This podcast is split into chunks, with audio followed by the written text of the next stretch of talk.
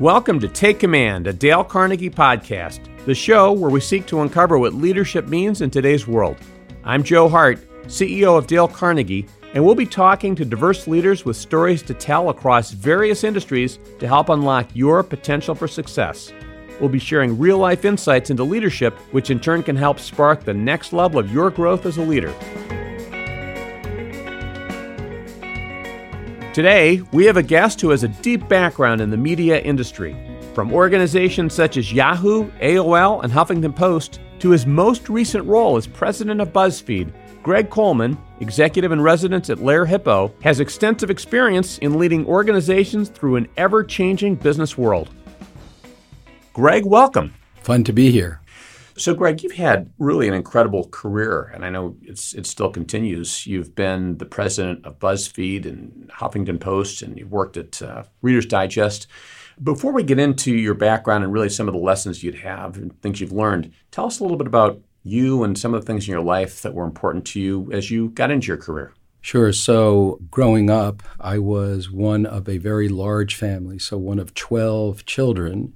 And when you have that kind of environment, what does not kill you makes you stronger and trying to navigate within that environment has many many upsides by the way where were you in the birth order second oldest second oldest a lot of responsibility on your shoulders then we did. I mean, we had a big sign as you went into my family's kitchen, and the sign read, Guests of guests may not bring guests. and that kind of kept down the numbers to maybe several dozen as opposed to over 100. So when you're part of a large family like that, there are several dynamics that will, of course, take place and, and create a basis of, of who you are and how to navigate the world. But also watching my dad as a young child, these are the days where just the dad worked and the mom stayed home. My mom had lots to do at home with the, the gaggle of children. But watching my father navigate start to actually build a business. When I was about five years old, he quit his company and with two partners started a high technology manufacturing company. And we would just see him. We couldn't go out anywhere without watching him put quarters into the payphones. And he was always on, always traveling. And he was building a business. He was the first in his generation that broke through a socioeconomic barrier. And that was important for him. And as a child, I just had a seat at the table watching his moves. He didn't stop and teach me and say, This is what I did, and this is who I am, and this is who I'm talking to. You just almost through osmosis had the chance to watch. When I was around 10 years old, I remember we moved out to a very large house. And on the weekends, we had CEOs come over and playing football with us or swimming races with us. And they were, that's all I knew, that CEOs were regular people. Mm-hmm. And the advantages that that gave me in business as I was developing relationships and sometimes dealing with high level executives are important. These were the guys with their bathing suits on that were hanging out at my house. It must have given you a confidence level, a self confidence, I would think, in interacting with other people. Completely. But something in me just drew me in to conversations with these executives. I would ask my father lots of questions about his business. But, you know, back in those days, having a balanced life was just not there. He was completely driven to build something and to, you know, hopefully have some time to enjoy the success. It sounds like even though your dad was constantly building and working so hard, that he really made an incredible impression on you. You learned a lot from your dad. What are some of the things that you took from your father as you began your career? I would start with positive and negative things, two parts of it the value of personal relationships will never change. I don't care how digital we become or how robotic we become. A personal relationship in business and in life is valuable, right? Friendships and business relationships still trump many things going on out there. And, and maybe years ago you could get away with just a good relationship with a with a mediocre product. Today you need both, but you need both. And some people forget the value of a personal relationship. I remember my dad coming back from Germany, and with him he brought 54 cuckoo clocks. This might sound crazy. And these big boxes arrived, and I'm like, Dad, what are you what did you do we don't need we don't have that many rooms what do you need with all he said oh i brought these because all of the assistants of the people that I'm doing business with, I'm sending them a cuckoo clock. They're handmade, they're beautiful. And I said, you know, but why are you doing it? He goes, because when I call, I want to get in to meet their boss. And and I was like, that's kind of unusual. And it was little things like that. Watching both of my parents always talked to a taxi cab driver and asked them how they were doing, how they were feeling, talking to people that were not important, also watching them treat them with the same respect as they did with a big shot. The help we had at the house, treating them with respect, and it becomes ingrained. It's, in- it's interesting hearing you because it's also a reminder for those of us who are parents about just the impact that the small things in life that we do have on our kids. It sounds like you really noticed, you paid attention to those interactions. Yeah, and it just was there every day. And if we watched somebody treat people with disrespect, I had such an uncomfortable feeling just watching people without any empathy. It was just startling, even as a, a young person. On the other side, today, it's okay to have a balanced life, to not try to build the Great Wall of China or do something dramatic. It's okay to spend more time with your family. One of the things that I also learned is when you work to excess, that there are holes that develop and deficiencies that are there. So I always needed to have more time with my dad, but also my mom was under these babies. So getting somebody's attention was difficult.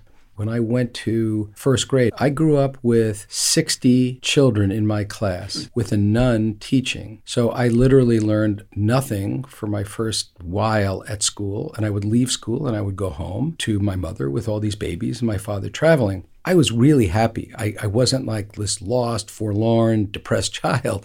I was like pretty happy. I was off everybody's radar screen. Nobody could keep track of me. And then ultimately, going into fifth grade, they sent me to private school, and the jig was up. Okay, what happened there? Well, I guess I had to learn how to read. No, I did know how to read at that point, but it was clearly, you know, my foundation for education was wasn't there. Nobody was checking my homework. No one was really watching me either side. But I also developed different skills, right? Much more around the interpersonal relationships that I built with friends and my friends' parents. It was, I don't know how that happened, but I could always chat with my friends' parents. And I was a lot of times more interested in chatting with them. But when you're presented, all of us presented with different circumstances, you have to learn how to navigate. And I was fortunate that I was just a very happy child under those circumstances. This theme of relationships seems like it's coming up. It's really been an important part of your formation and, and clearly your success in business. Talk a little bit about, about that. And as you got into your career, where did you start and what were some of the things that helped you accelerate in your career? So, my very first job, I went right from college. I went to Georgetown and went right to NYU Business School. And in between my two years of business school, we had to subscribe to the Wall Street Journal. And I read a story about the publisher of Women's Day magazine that took it from a 12 time a year frequency to 13 times. And I don't know why this happened, but I called his office. And it, on the day you, you appear on the front page of the journal, everybody's calling you. You just called out of the blue. Out of the blue. And I got this guy on the phone and he asked me if I could come in the next morning. And I said, sure. His name was George Allen. He passed away several years ago. And I was telling him about what I was doing. He was asking about my background. And I said, I would love to have an internship. You don't have to pay me. Or at least that was my line at the time. I think I was always hoping he would pay me. And he reached into his file and he took out several manila folders and he said, take a look at these. And I looked at one and I found an interesting project on magazine distribution. And he said, okay, I need help here. Could you work with me on that? And I said, yes. When should I start? And he said, how about tomorrow? I was there for 10 years. Wow. So just a call out of the blue, you start the next day and you're you're there for 10 years. It opened a door. I did know that I was interested in the world of media. And actually, if you fast forward, I was the president of Reader's Digest. I just moved my family And we were in our house for three months, the house that we built. We didn't buy a house, we built a house. And I was on the recumbent bike in the Reader's Digest gym, and I read another story in the Wall Street Journal about the rise and fall of Yahoo and it was very close to Close Encounters of the Third Kind. I, I read this and I needed to go there. I needed to meet somebody there. You just felt this in your gut. It was I just a... felt I felt it, and I felt it for one reason: the whole internet had blown up. But what time is this? This is to the winter of 2000, right after the whole internet had the terrible breakdown. Everything fell apart except consumers were spending more and more time reading material online. And my fundamental belief was that the advertising dollars would follow the eyeballs. That was the only compass I had. I had almost zero digital experience, and I was going to a land where they only spoke digital. But it was an adventure that was overwhelming. And it took about four months, but I was asked to come in, and my role there was to run worldwide sales. I had to move to California, and it was an adventure that wild horses could not have dragged me away from. But I was really surprised that with some effort, not a lot of effort, but just a few phone calls, I, was able to get a hearing, and then I was hired and you know be careful for what you wish for it was seven and a half years of an amazing powerful adventure of a new world. Some of the principles were the same, but going to the new world was something that I was just extremely drawn to. And then that put me on a digital track for some of the other things that I did. So, share a little bit about that because, in a couple things. One is this is a time of major disruption in the media space, starting at that time and moving forward, right? You talked about the major shift in terms of some of the things that were happening.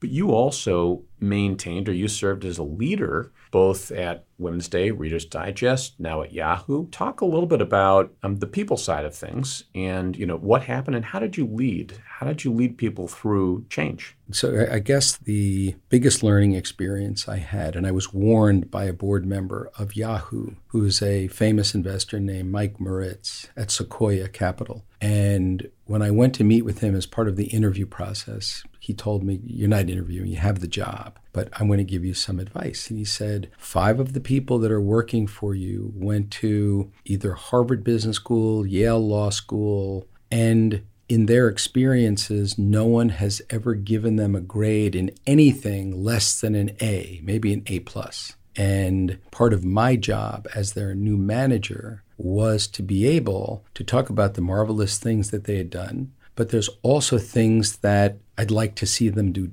differently. And as much as he warned me, he could not have warned me enough because when you essentially tell somebody that uh, probably was at the head of the class from kindergarten through graduate school that there are some things that they can do to improve, it didn't go over well. And I was really surprised. So, the way I give performance appraisals, I do it just in two simple parts.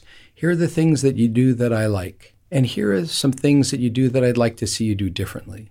Just a good open dialogue, balanced. And when I got to hear some of the things that you do that I'd like to see you do differently, it was really surprising. I'd never seen anything what like were the reactions like? And the reactions were, "I can't trust you. I can't work for you. How dare you tell me that?" I mean, things that I had not seen anywhere previous or since. But I think that the digital world, you had a confluence of people that were really smart and people that also were part of this new world. So they were like in a whole different stratosphere that everything they did was right and ahead of the curve and amazing. But lots of the the things that I wanted to see done differently were around how they worked as a team, the interpersonal relationships that they had either with clients or with members of my team or members across the company. And that was new. It was simply telling them that they had work to do in some places. This is interesting. What did they do? I mean, you you presented them with this information, kindergarten through college. They've never had anyone tell them they were wrong, yeah. so to speak. And and now they're faced with this person who's an outsider right? And Right. and who they must have assumed doesn't know as much as they do. Yes. So what what happened next? So, I, what I would describe as we went along the way, I would give them what I called gifts. Like if I saw something where I think they could learn, from, I would, I'd say, "You're not going to like it, but here's a gift," and they never liked it. So, what happened is one person left the company, and one person really struggled and kind of broke through. The other three people really came around. But all five, I've maintained great relationships. And the person that left wrote me like two years ago to say, Hey, remember that gift you gave me? I wish I embraced it, you know, a while back. And look, as a manager, you don't always see the, I, I don't have 100% accuracy in my observations, but I have enough to be able to give somebody feedback where all I wanted them was to be aware of things that would take their game up. That's that's that was the that was the idea. And too often in the performance appraisal process, people are relegated to filling out forms and putting numbers, you're a seven here or three there. I, I really dislike that. It never worked for me, but creating a way, and it, I didn't create this, I had a boss that created this, that two part performance appraisal. Here are the things that you do that I like, and this is what I want to see you do differently. And then you read it and you review it, and then the person comes back a week later to finish it. And I need to let that person that works for me know that when they leave that room, there's no other agenda. They know the 100% truth of how I'm evaluating their performance. So th- there was that transparency. It's interesting though. It strikes me that you really had caring for these people. You cared about them. You talked about even growing up. You know, sometimes you saw lack of empathy. It seemed like you took that empathy. You, you were open with them about where they improved or needed to improve. But the fact that that over time, even the person who left came back and said, "Hey, thank you. You know, I really appreciate some of what you you taught me." Must have shown the relationship that you had built with that person or maintained certainly over a period of time. It, it, just it seems like there's more here than simply a review. You really were trying to bring out the best in these people. I was, but there are two things. Remember, I'm running a business. So in the hierarchy of things, yes, I care about people and I want them to grow. But it's not just feel good. Unless they did these things differently, business was going to be much more difficult. Mm-hmm. How they treated their teams, how they managed their teams, giving feedback on that was really important. So the two have to go hand in hand. It can't just be an altruistic, I want to make you a better person. But if you can do both, build that in as well as saying there's a reason for this and a reason for you to navigate your next few jobs or your career, or your family life, or whatever, that was important to me. But the, the feedback, I guess I was always used to feedback growing up, and I, I would take it and I accepted it. But when people don't accept it, that was just new for me.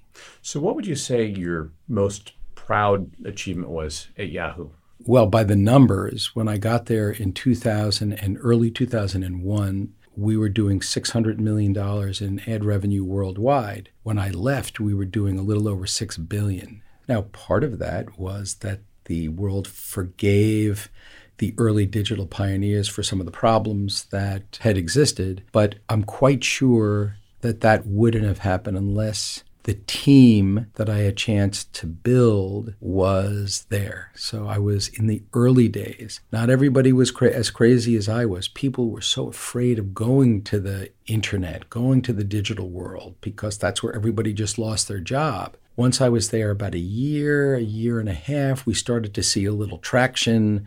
People felt that the coast was a little clearer and I could start to build the team. And then the more successful we got, the more people wanted to come in. And it's just such an interesting view of the world. For me, the opportunity is when it's broken. And if you have the chance to fix it, the satisfaction that you have is way high. And as I said, in the case of Yahoo, we were so big and continuing to grow all those eyeballs watching were growing and growing. And the marketers, which was where all of our revenue came from, advertising dollars, they had to notice and they needed to get in front of these people. What did you do next, Greg? I mean, you, you built this hugely successful business at Yahoo. You go from 600 million to $6 billion in uh, ad revenue. What did you do next and what led you to leave? Yeah. So one of the board members of Yahoo, his name is Eric Hippeau. Eric had gone over to be the CEO of the Huffington Post. And I had made the decision to leave Yahoo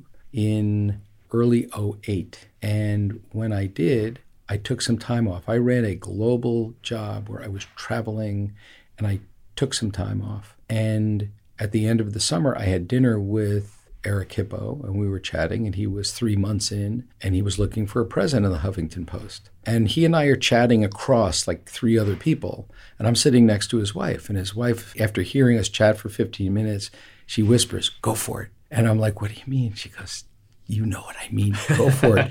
and I, I, started to smile. And then Eric and I met twice the next week and we did a deal. And that also was interesting because when I got to the Huffington Post, you had a lot of people that would say, Hey, what why are you going over to work for that left wing political blog? It's not going to go anywhere. I didn't know. I, I wasn't sure. But the people, right? I did an assessment. I knew Eric well, and I had the chance to get to know Arianna during this courtship period, and also Jonah Peretti, who was one of the founders, who was ultimately the founder of BuzzFeed. And we worked hard and we were like really successful. We, we got to a point where we were larger than the New York Times. And we sold to AOL almost three years after I started. And it was terrific. And those relationships kind of stayed. And then I went to work for a French based advertising technology company called Criteo, where I was president. And we worked hard there. And we took it public three years after I started. And it was a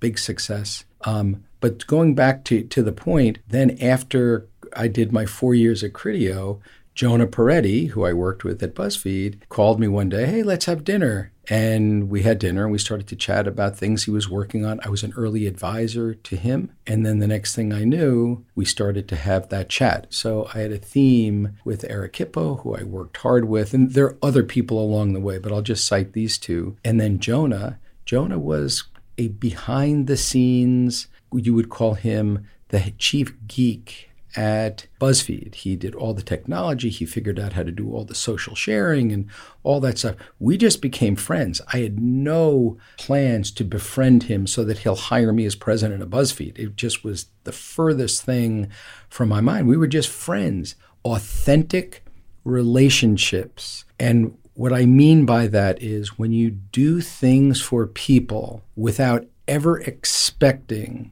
anything in return is where the magic happens. So today you would say no quid pro quo, but when you befriend people and you do things authentically, and it's happened to me probably seven times in my career where the boomerang came back to me because I worked with people and did some things without a handout, without anything, just because. But those relationships, going back to one of the other themes, was always powerful. And the best time to you know one of my bosses was fired at women's day magazine. Our publisher was fired. I went out to dinner with him the following week. He, he was down in the dumps talking to him. And, and then the next thing i know he becomes president of reader's digest. Four months after that i wind up over there. And i wasn't auditioning for it with him. I cared about the person and i think they saw it. So i think today as leaders the lack of tr- what I would call true authentic marketing is fairly high. It's you don't have a lot of it. It's either I'll do this and if you do that, very transactional. So that was something that I learned along the way. It's interesting though. It seems like a lot of people are discovering or rediscovering that I mean really being authentic I mean, is it's it's a critical part of, of, who we are and who we need to be if we want to be successful. I mean, people can tell if you're not authentic, and and people want to work with. If we look at social media right now, people want authenticity in people they follow in social media. You can be a good actor for only so long, and then you will re- revert back to who you are. So, using your strengths, using things that you believe in, generally will still carry the day. It's funny. I think about you know some of the things that Dale Carnegie taught, and you know you're talking about really giving honest and sincere appreciation or being honest and sincere. You weren't looking for something from someone. You're just being a, a good person. When it comes to presentations, you know, what if we earned the right to talk about something that is who I am, not someone I'm trying to be, but you know, be yourself. And it sounds like that's been a real formula for your success. Is you've been you, you've made good relationships, you've done good work, and and that's that's helped uh, very well for you. Yeah, I, I know it has. And it's fun to be able to do something without trying. So, whatever formula of what was in my genes or what I learned growing up, or it, it made it easier for me. And for some people, it's not that easy to do what I did, but they have their own magic. You know, I teach a class at New York University for second year MBAs. It's called Digital Media Innovation. And I have 120 students in the class, but I do office hours for two hours before every class. Everybody gets 15 minutes. And what I have really been surprised about is that a surprising majority of the students had either worked in jobs that were unsatisfactory and really didn't do much about it. And those students that are going part time and going to school at night, the number of really smart people that are stuck and don't know what to do if they're in a job that is not satisfying the lack of energy around doing something is really surprising. So what does that mean? Does that mean that people aren't aren't willing to make a change? That there's just an inertia that they have? What what do you mean by that? I think heavily inertia and also you have students that are in their mid to late 20s where no one along the way either mentored them, nowhere did they teach what I would call happiness and what you need to find kind of your way to being enthusiastic about what you do for a living. And they they don't know. There's nobody to talk to. It's kind of an embarrassing thing to talk about. But for whatever reason based on the class that I have set up in my office hours everybody wants to talk to me about their career in our one-on-one sessions they're, they're looking for a path. Is that what it is? They're looking for advice on how do they get from here to someplace else? Right. And they have 15 minutes because with 120 students, I, I just don't have the time to spend more than that. So, what I have found is that roughly two thirds of my students have been or are in jobs where they're really not happy there. And when I ask them, what have you done about it? They will come up with things like, well, you know, I'm going to graduate in a year, so I'll wait to start interviewing then. And my comment is, why are you waiting? You're going to business school. You can talk about that. No, no, I'll want to wait when I get that sheepskin in my hand. Is it a fear, do you think, that's underlying this for them? Or what, what's keeping them back? Is it just not lack of knowledge? It's deer in the headlights. It's a phenomenon that I'm really diving into more. And I'm talking with the school about getting some more formal research as opposed to the research that I'm doing just by talking to my students. But they literally don't know. There's nobody pushing them. They're really not getting advice at home. They didn't have anybody mentoring them. They they just don't know. So when I he, when I probe and say, "Well, why haven't you done something?" I will get a litany of explanations that are just not good enough or really just barriers that th- they tell themselves and allows them to stay on a path where they're just not that psyched. So, Greg, let me ask you with all these young people that you're talking with, what is the single most important piece of advice you'd give them? If you are approaching that state of mind where you're not happy and not that excited about going to work and you are doing nothing about it, you have to be able to carve out a minimum of 10% of your time to actively seek opportunities that might be different. And the other piece of advice is that there is no such thing as a perfect job from the outside looking in you're going to have to take a chance. You're allowed to make a mistake. You can make a move and it can be perfectly sized up, but you might have a lousy boss or you might have something that that's not right. But the thing that I know for sure, if you're in a bad position now, you have a 100% accuracy that it will stay bad if you don't move. That's right. So the the downside of making a change and the odds of finding something worse than where you are are smaller. So in my in the class that I teach, I will bring interesting speakers. I have people like Mark Cuban, people like Kara Swisher, Arianna Huffington. They, my friends come in and speak to the class, and they all need to put their email address on the whiteboard, and everybody's allowed to contact them. And the number of students that I find that are dissatisfied that have not reached out to any of these speakers we talk about that and say, why not? It's interesting in Dale Carnegie, one of the things we talk about is you know, emotional change plus, plus behavior change equals performance change. And sometimes that emotional change is the thing that people struggle with. There is a there's a fear of something that holds people back. They might know what they can do, but they aren't willing to do it. I don't know if that's what you're seeing. It's exactly what I'm seeing. You know, last year, one of my students shared with me that he was offered a big job at Goldman Sachs when he graduated. And he was telling me how his parents thought like it was going to be the greatest thing in the whole world. And his friends, like, wow, Goldman. And he's like, Greg, I hate finance. And I'm like, so what are you going to do about it? And he goes, I don't know. I feel like I'm being pulled, like I have to take that job. And I said, Well, I know a lot of people that get married because the family love falls in love with the person and they kind of go down that road.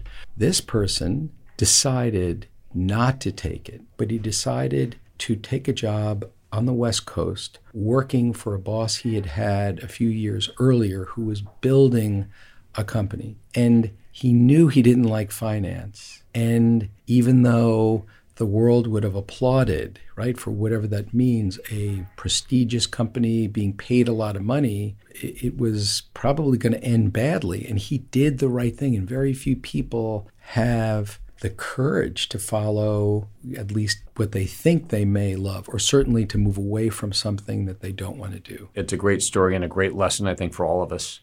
Often we've got that gut feeling and the thing that we know is the right thing to do and, and you, more often than not it is the right thing to do to trust that even though it may be courageous to do it.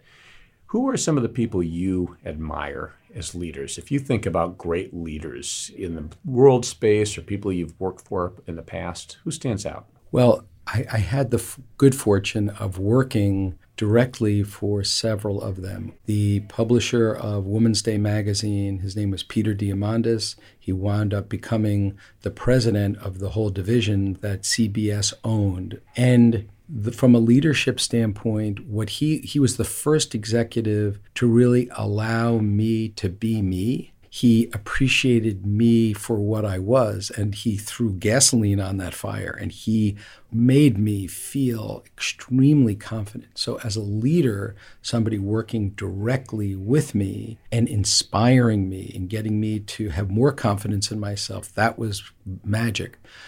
Working with Terry Semel, Terry was the CEO of Warner Brothers, big shot out in Hollywood, and he came over to Yahoo the same day I did. And as a leader who also had no digital experience. And the reason I'm laughing is that when Terry arrived, he didn't do his own email. He had his three secretaries print out anything that was important. And we're like, whoa, whoa, whoa, Terry, we got to you know get you a little bit better uh, on this. But he also demonstrated how his relationships and deal making skills, right? So if you're a CEO or president or a regional manager, you're going to have you have a job, but you're always going to bring a bias to it. You're going to be like for me as president of BuzzFeed or Huffington Post, I was always more of a go-to-market president. That was that was my skill set more. And to try to mute that skill set and just try to do everything equally is never a good idea. So I had the chance to watch different people live it. And Terry was the personification of a deal person,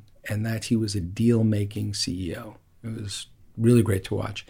Of course, Jonah Peretti at BuzzFeed, watching somebody that sees 25 chess moves ahead to, to understand what consumer adoptions and the intersection of technology and content, what that looked like. It was just very inspiring because I know I can't do that. So having appreciation for things people can do that you can't, or I would never even try.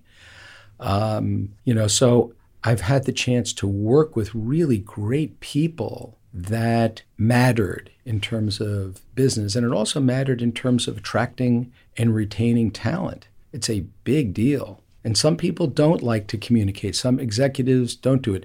Terry was a decent communicator, not a great communicator, but he walked quietly with a big stick. And when he did a big deal, he didn't need to run up and get applause for it. Everybody just knew. So he could move mountains by saying just a few things. That's terrific, Greg. Thank you for that. Do you have any closing thoughts or advice for the people who'll be listening to this podcast in terms of their careers or their leadership?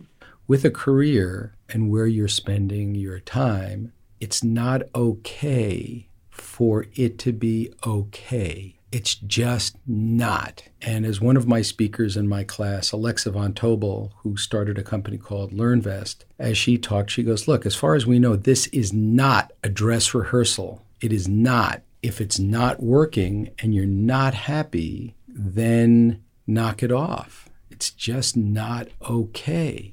And people need that message. So there are executives that have big jobs and executives, particularly those making a lot of money, that make significant trade offs, happiness trade offs.